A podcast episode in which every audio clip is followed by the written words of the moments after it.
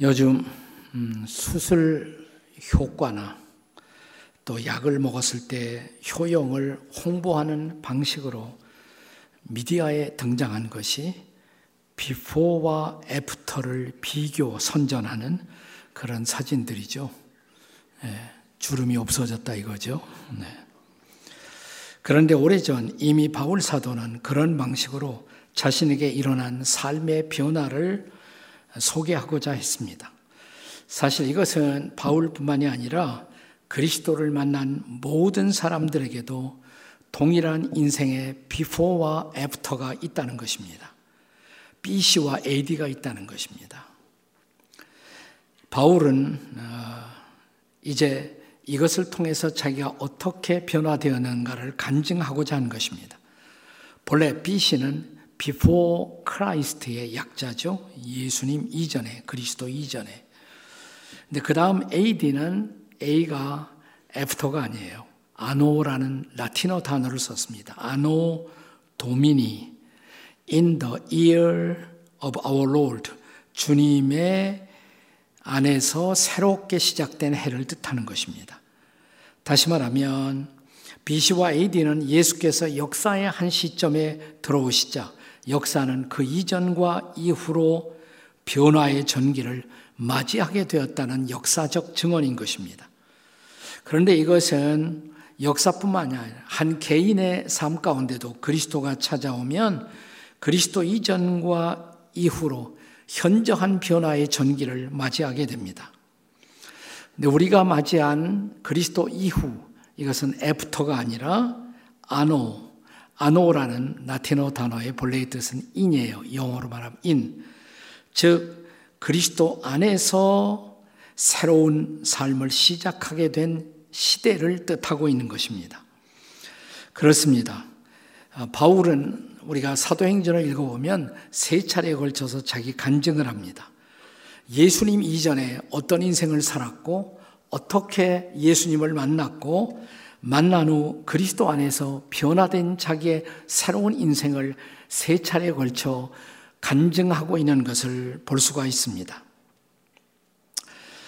오늘 본문에서도 바울은 자신의 믿음의 승계자라고 할 수 있는 디모데에게 보내는 편지를 통해서 자신의 그런 변화된 삶을 간증 형식으로 어, 편지를 쓰고 있습니다. 자, 그런데 이런 바울의 고백은 감사로 시작되고 있습니다. 자, 본문 12절의 말씀을 보십시다. 자, 어떻게 시작됩니까? 나를 능하게 하신 그리스도 예수 우리 주께 내가 감사함은 이렇게 시작합니다. 인생을 살아가면서 우리에게 많은 감사의 제목들이 있습니다. 그러나 여러분, 우리가 예수 만나 구원받고 변화된 것보다 더 큰 감사가 있을 수 있겠습니까? 그렇습니다. 우리가 예수님 만난 것보다 더 큰 감사는 그리스도인의 인생 속에는 존재할 수가 없습니다.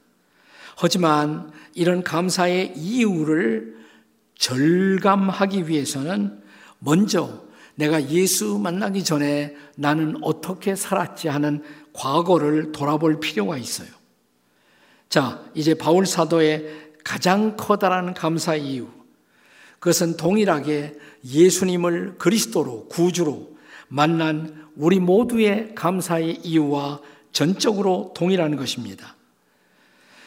마침 지나간 목요일 날은 미국에서 추수 감사 날이 지나간 목요일이에요. 네.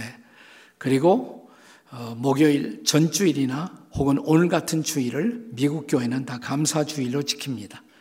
우리 한국은 어, 추석과 연계해서 한국 실정에 맞도록 많은 교회들이 지금 변화를 주고 있지만 본래 우리 교회도 처음에는 감사 주일을 11월 마지막 주일에 갖곤 했습니다. 자, 우리들의 감사. 그 감사의 이유, 무엇 때문이죠? 그 첫째는 주를 만나기 전을 돌아보았을 때, 그때 우리는 감사를 발견하게 됩니다. 자, 주를 만나기 전에 바울이라는 사람은 어떤 사람이었을까요? 바울 자신의 고백을 이제 들어보십시다. 13절의 말씀입니다. 13절 같이 읽습니다. 시작. 내가 전에는 비방자요, 박해자요, 폭행자였으나 도리어 긍휼을 입은 것은 내가 믿지 아니할 때 알지 못하고 행하였습니다. 자, 그가 예수님을 알지 못하고 살던 때의 자신의 모습을 세 가지의 특별한 단어로 표시하고 있습니다. 비방자, 박해자, 폭행자라는 것입니다. 이 세 단어는 점점 더 상승하는 의미를 담고 있습니다. 처음에 비방자, 말로, 모독적인 말로 예수님을 비방하는 것, 비방자. 근데 박해자는 말로만 뜻하는 것이 아니라 이제 모독적인 행동을 하는 것, 박해자. 그리고 폭행자, 구체적인 피해를 입히는 것, 신앙인들에게. 예, 근데 바울은 나는 비방자였고, 박해자였고, 그 다음에 폭행자였다. 이렇게 고백하는 것입니다. 그런데 바울은 그것이 다 자기가 정말 주님이 누구인가를 몰랐기 때문에 무슨 의도로 하는지 모르고 스스로가 그렇게 행동했다라고 고백합니다. 자, 이제 우리는 사도행전 9장 1절과 2절의 말씀을 보겠습니다. 여기 바울이 사울이라는 이름으로 불리워지던 그 시절 그가 행한 비방과 박해 그리고 폭행의 진실을 우리가 엿볼 수가 있습니다. 자, 사도행전 9장 1절 2절 함께 읽습니다. 시작. 사울이 주의 제자들에 대하여 여전히 위협과 살기가 등등하여 대제사장에게 가서 다메섹 여러 회당에 가져갈 공문을 청하니 이는 만일 그 도를 따르는 사람을 만나면 남녀를 막론하고 결박하여 예루살렘으로 잡아오려 함이라. 여기서 우리는 그가 바울이 예수 만나기 전에 예수 믿는 사람에 대해서 어떤 행동을 하고 있었는지를 충분히 짐작할 만하지 않습니까? 자, 그래서 오늘의 본문 15절에서 그는 자기 자신을 돌아보았을 때 나는 죄인 중에도 괴수였다. 이렇게 고백하는 것입니다. 그리고 이런 바울의 고백은 후일 기독교 역사를 통해서 나는 퍽 괜찮은 사람이라고 생각하고 인생을 살아왔던 수많은 사람들이 바울과 동일한 고백을 하게 합니다. 우리 모두 깊이 돌이켜보면 하나님의 빛으로 돌아본다면 우리들의 인생의 빛이 before Christ, 그리스도를 만나기 전에 바울과 다름이 없는 삶을 우리도 살고 있었기 때문입니다. 자, 우리가 잘 알고 있는 천로 역정의 저자인 존 버니언은 자기의 고향 엘스토 그리고 엘스토에 붙어 있는 베드포드시 런던에서 한 시간쯤 떨어져 있습니다. 이 도시에서 베드포드에 존 기포드라는 목사님이 목회하는 교회에 이제 구체적인 신앙생활을 위해서 등록하고 입교하게 됩니다. 근데 그, 그 당시 그 교회에서는 그 교회에 입교하기 위해서는 반드시 공개적 간증을 해야 돼요. 사람들 앞에 서서 나는 이렇게 회개하고 예수를 만나고 믿게 되었다. 이것을 고백이 필요했어요. 그리고 그것을 또 문서로도 남겨서 자기 간증문을, 고백문을 남기곤 했습니다. 그날 조한 번연이 자기 어떻게 예수 믿고 변화되었는지를 간증한 것을 기초로 나중에 책 한 권을 출간하게 됩니다. 이 책의 제목을 존 버년은 이렇게 정합니다. 존 버년이 천로 역정만 쓴 것이 아니에요. 사실은 한 20여 권 이상의 책을 썼는데 천로 역정이 제일 유명하고 그 다음 유명한 책이 이 책입니다. 죄인의 괴수에게 넘치는 은혜. 죄인의 괴수에게 넘치는 은혜. Grace abounding to the chief of sinners. 죄인의 괴수에게 넘쳐나는 은혜. 이 책은 그러니까 존 번연의 간증을 기록하고 있는 책인 것입니다. 그리고 이 제목은 바울의 고백과 같지 않습니까? 바울이 나는 죄인의 괴수라. 근데 그 고백을 어, 존 번연도 따라가는 것입니다. 그리고 이 책에서 구체적으로 어떻게 죄인이었는가를 존 번연이 고백을 합니다. 예수 믿기 전에 얼마나 자기가 욕설하는 것을 좋아했는지, 얼마나 거짓말에 빠져 있었는지, 얼마나 하나님의 이름을 그가 모독하며 살았는지 그 죄들을 고백합니다. 그리고 경건치 않은 친구들과 몰려다니며 그가 두목 생활을 했던 것을 고백합니다. 자, 그리고 이러한 죄악 속에 살아가고 있었을 때 때로 잠자리에서 사악한 영들의 공격을 받아 밤을 지새우는 날이 적지 않았다고. 때로는 지옥불의 끔찍한 고통으로 밤이나 낮이나 두려움이 있었다는 그런 고백을 쓰고 있습니다.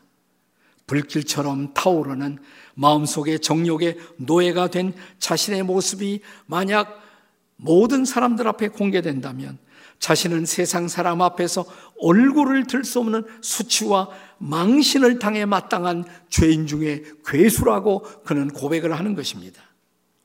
여러분, 이랬던 저한 번연이 불후의 신앙의 고전, 명조, 철로 역정을 쓴 것입니다.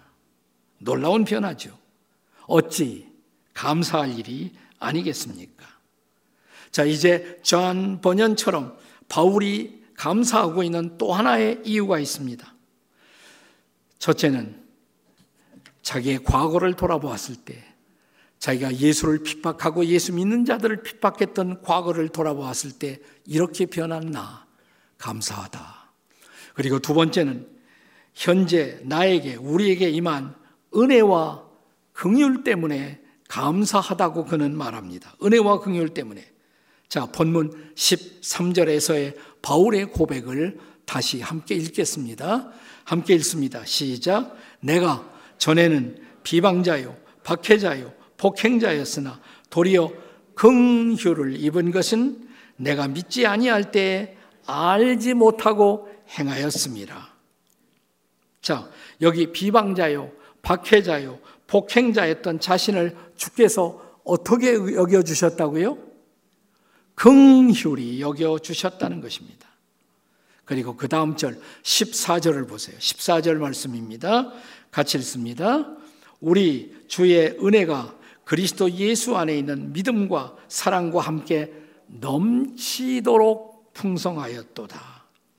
자, 여기서는 이제 주 께서 나 같은 사람을 극률이 여길 수 있었던 이유는 주의 은혜가 내게 풍성하게 임한 때문이다. 이렇게 고백하는 것입니다.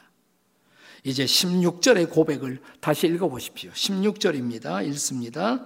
그러나 내가 긍휼을 입은 까닭은 예수 그리스도께서 내게 먼저 일체 오래 참음을 보이사 후에 주를 믿어 영생 얻는 자들에게 본이 되게 하려 하심이라. 아멘. 여기 되풀이되는 바울 사도의 고백의 핵심은 뭡니까? 두 가지 단어를 계속 말하잖아요. 은혜와 긍휼입니다. 은혜와 긍휼. 은혜가 임했고 긍휼이 내게 임한 것이라고. 그것 때문에 오늘의 내가 될 수가 있었다고. 내가 변한 것이라고. 무엇 때문에? 은혜와 긍휼 때문이라는 것입니다. 자, 다시 잔 번연의 고백을 들어보시겠습니까? 자, 잔 번연은 이 책에서 또 이런 고백을 계속합니다. 한 번은 그가 바닷물이 드나드는 샛강에서 거의 죽을 뻔도 했다고. 배를 타고 가다가 베드포드 그가 일하고 있던 그 시내 강가에 빠져서 또 한 번 목숨을 가까스로 건진 때가 있었다고. 이것은 모두 하나님의 긍휼 때문이었다라고 고백합니다. 친구들과 들판에서 돌아다니다가 독이 많은 살무사에 물려서 죽을 뻔한 경험도 있었다고.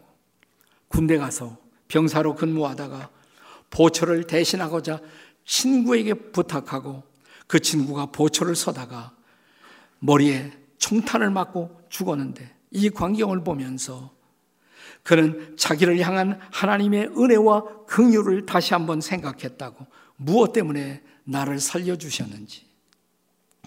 결혼하고 교회에 출석하면서도 그는 아직도 춤추는 일에 재미가 빠져 그 중독 속에서 헤어나지 못한 때가 있었는데 그때에도 하나님은 나를 향하여 인내하셨다고 그리고 나에게 계속 이렇게 말씀하셨다고 내 은혜가 내게 족하다고 그리고 내게 오는 자를 내가 결코 내어 쫓지 아니하리라는 이 말씀을 붙들었더니 마침내 나는 하나님의 변화를 경험할 수가 있었다고.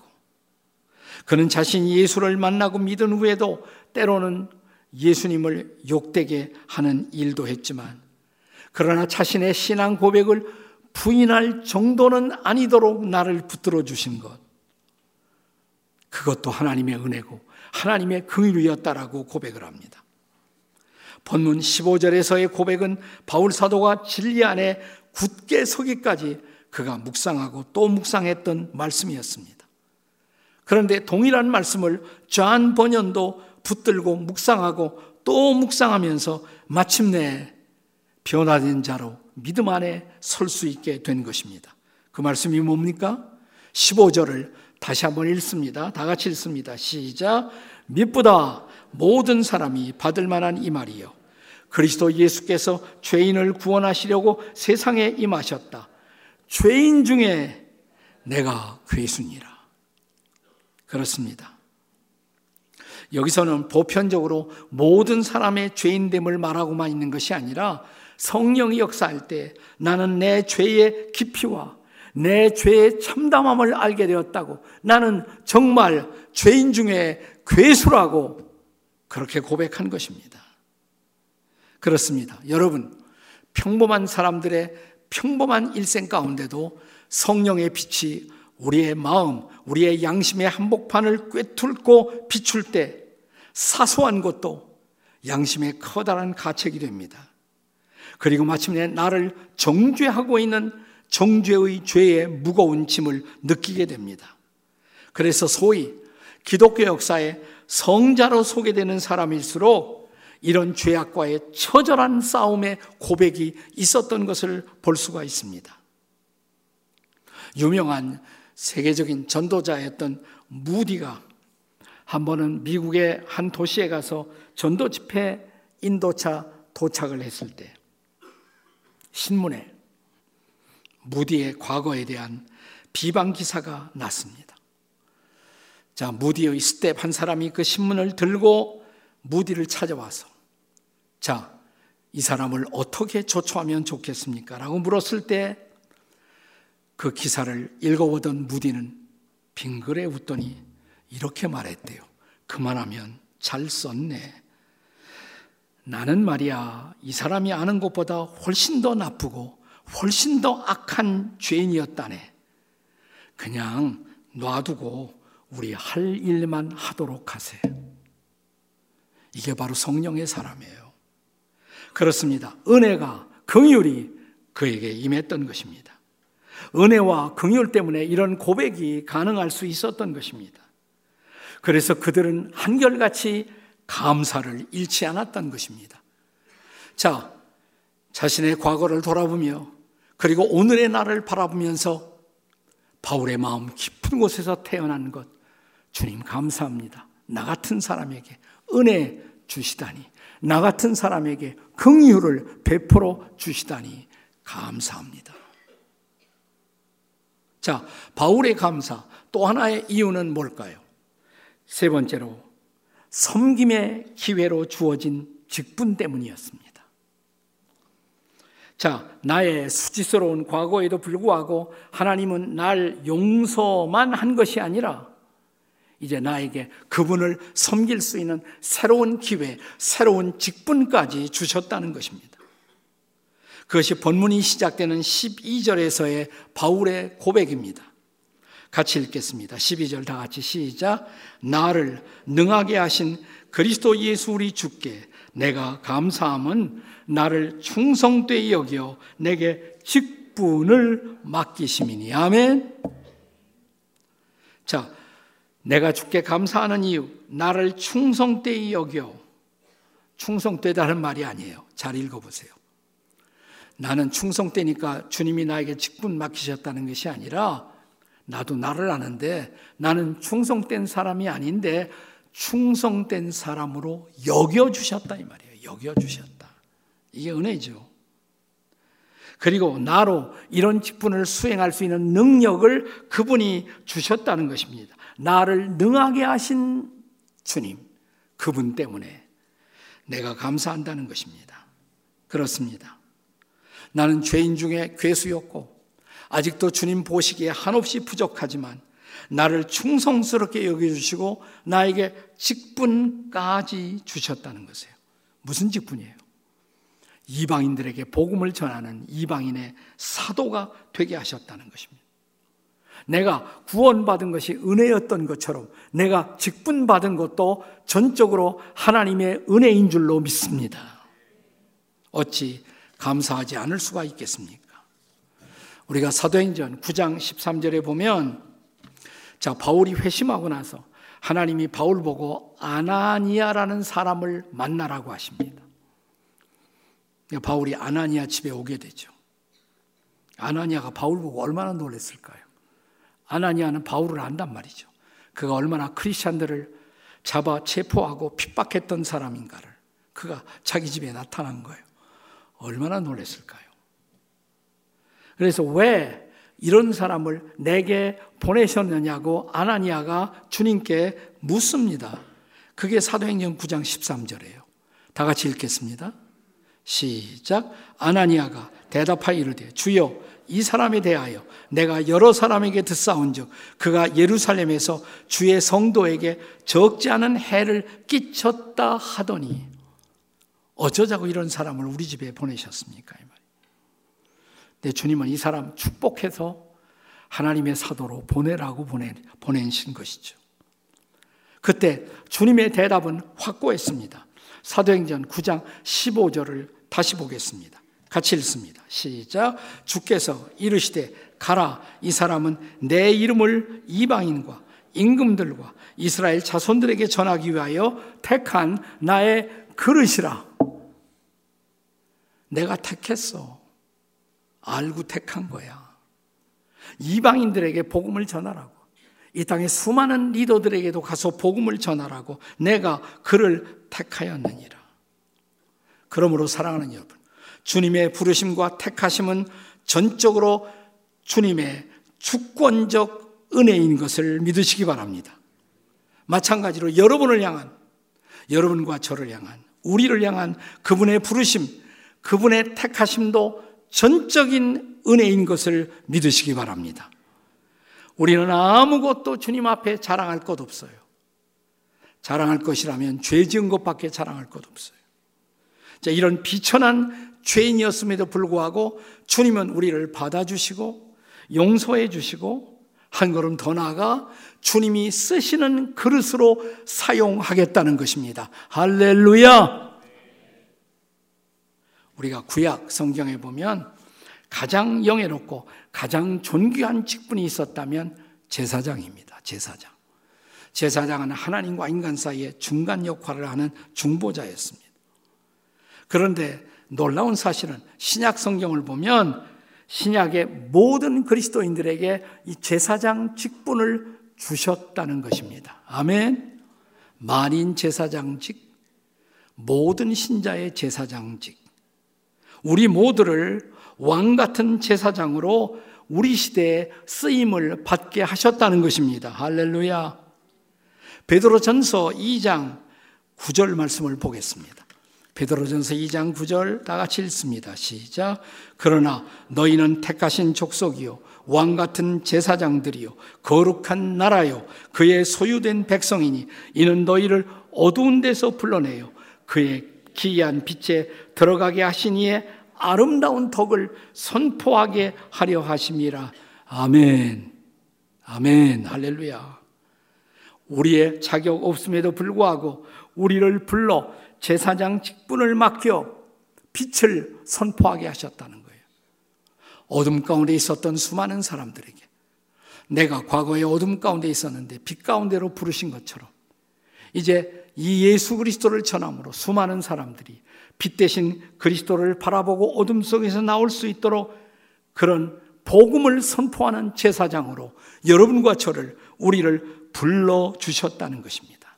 아멘. 이것이 은혜가 아니겠습니까? 이제 우리에게 필요한 꼭 한 가지 그것은 빛이신 예수 그리스도를 전하기로 결단하는 것입니다. 그 그리스도를 전하도록 주님의 택한 그릇으로 우리를 사용하고자 그분은 우리의 과거를 돌아보지 않으시고 우리의 현재 속에 은혜와 긍휼을 부어 주셔서 복음을 전하는 놀라운 미래를 살게 하신 하나님을 찬양하십시오. 그분을 높이십시오. 그분을 전하는 일에 우리의 생애를 한번 걸어 보십시오. 여러분, 그런데 바울도 그렇고 철로역정의 저자 존 번연도 그렇고 그들이 전도할 만한 좋은 환경 속에서 전도한 것이 아니었다는 것이에요. 우리는 지금 제가 전도하고 싶지만 제 환경이 그렇지 못해서요. 우리의 변명이에요. 우리의 excuse예요. 근데 바울이나 바울과 존 번연의 공통점이 있다면 두 사람 다 많은 시간을 감옥에서 보냅니다. 계속 감옥에 들락날락했어요. 그러면서도 복음을 전해요. 네, 때를 얻든지 못 얻든지 복음을 전한 것입니다. 여러분, 존 번연의 마지막 최후를 아십니까? 그 감옥에서 나와서 한동안 그는 이제 철로역정의 저자로 이름도 나고 많은 사람들을 대상으로 복음을 전하기도 했습니다. 근데 마지막에는 다시 그를 불러주는 사람도 없었어요. 하지만 그는 개인적으로 만나는 사람들에게 복음을 전하고 주의 사랑을 나누었습니다. 존 번연의 이웃에 청년 하나가 살고 있었는데 어느 날 청년이 존 번연에게 자기의 삶의 이야기를 털어놓기 시작합니다. 그러면서 자기는 아버지와 심각한 갈등을 지나간 몇 년간 겪어왔다고. 아버지를 만나지 못하고 있다고. 아버지가 나를 받아주지도 않는다고. 아버지와 어떻게 화해할지 모르겠다고. 청년의 얘기를 다 들어주고. 뜻밖의 저한 번연은 이렇게 말합니다. 아버지 계신 곳이 어디냐고. 상당히 멀리 떨어져 있었어요. 지금 저한 번연이나 이 청년이 살고 있는 도시에서 런던 가까운 곳인데 거기서 훨씬 더 떨어진 먼 곳에 있었습니다. 버크셔 주의 리딩이라는 곳에 살고 있었어요. 근데 뜻밖에 이렇게 말합니다. 존 번연이 청년 보고 내가 자네 아버지 만나보지. 아니 목사님이 우리 아버지 만나러 가신다고요? 왜 내가 만나러 갈게.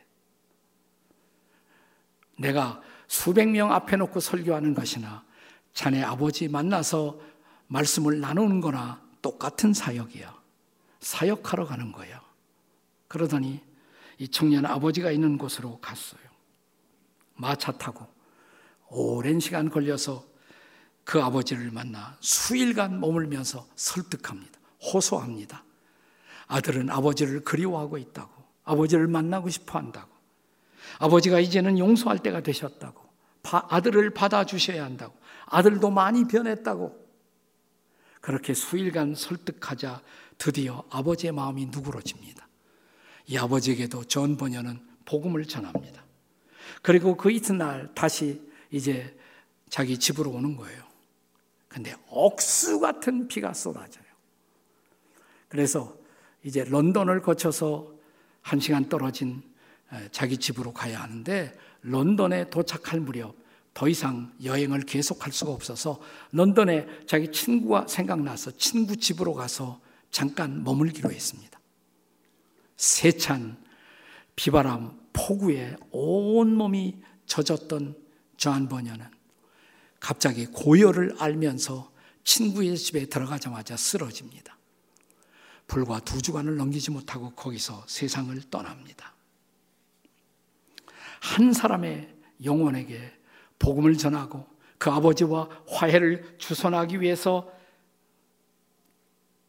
그 먼 길을 갔다 오다가 1688년 60세를 일기로 존 번연은 세상을 떠나갑니다. 고열에 시달리며 신음하면서 그런데 그가 마지막으로 남긴 말 주님 감사합니다. Thank you, thank you, Lord. 주님, 주님 감사합니다.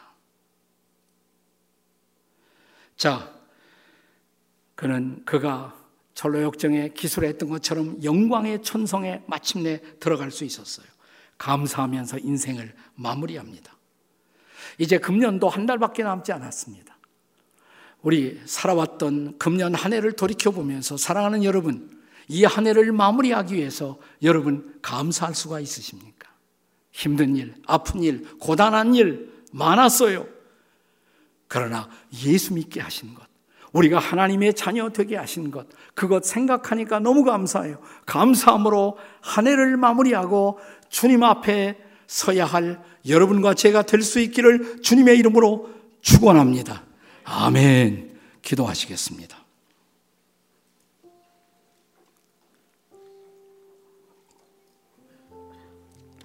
조용히 오른손을 가슴에 얹고 한 해를 돌이켜보면서 주님 감사하다고 힘들었지만 아팠지만 내가 예수 믿고 하나님의 자녀가 된 것 구원의 은총 생각하니 감사합니다. 주님 감사합니다. 함께 통성으로 기도합니다. 주님 감사합니다. 우리의 감사, 우리의 찬양 받아 주시옵소서. 주님을 찬양하며 주님께 감사하며 인생의 나머지를 살아갈 수 있도록 하나님 우리를 도와 주시옵소서. 인도해 주시옵소서. 도와 주시옵소서. 인도해 주시옵소서.